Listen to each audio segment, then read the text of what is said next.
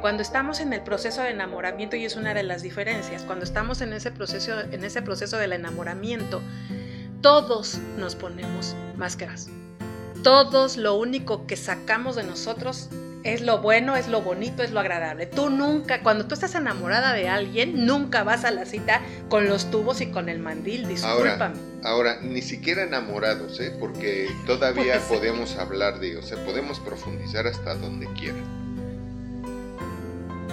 Porque una cosa es amar, ¿no? Otra cosa es estar enamorado y otra cosa es confundir la atracción física o fascinación sexual con, el, enamoramiento y peor con el amor. O sea, la atracción física y fascinación sexual no es ni siquiera enamoramiento, mucho menos va a ser amor. Y ese es el punto. Así es. Ese es el punto. O sea, si no sabes ni siquiera qué es una cosa y la otra, ahora, ¿qué sucede? Que todo empieza con la atracción física, desde luego es lo primero que ves, ¿no? Normalmente. Sin embargo, deberíamos de saber ver mucho más allá de lo que se ve físicamente. O sea, no nada más es verla por fuera, sino verla por dentro. Verla por dentro. Eso es lo importante porque de esa manera yo puedo conocerla a ella. Lo de afuera ya lo vi, ya lo conozco, está muy buena, está linda, está hermosa. Uy, ¿sí? Atracción física.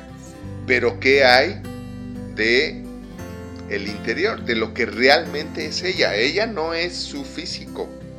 O sea, no nada más voy a ser feliz con ella haciendo el amor.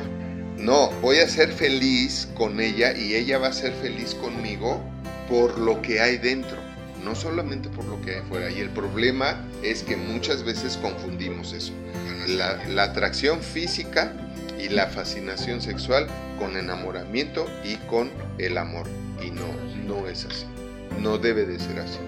Esto es, esto es muy importante.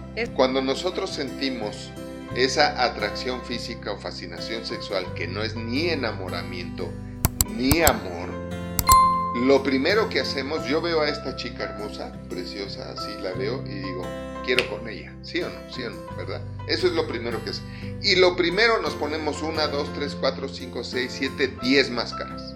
Cuando ella ve que este chico guapo, hermoso, varonil, gallardo, feo, fuerte, formal y fogoso, la está viendo, ¿qué creen que hace ella? Lo mismo lo mismo, va a hacer lo mismo. Un montón de máscaras, entonces así, ¿quién se va a conocer? Claro.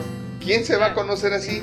Sí, voy a ponerme todas las máscaras que necesite para tapar todos los errores que yo sé consciente o inconscientemente en el subconsciente que tengo. Sí.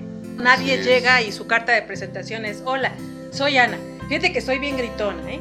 Soy bien enojona, no sabes, cuando exploto, uy, cuidado, ¿eh? Porque rompo asientos de camionetas nuevas y este, rompo focos y aviento trastes y nadie llega con esa carta de presentación.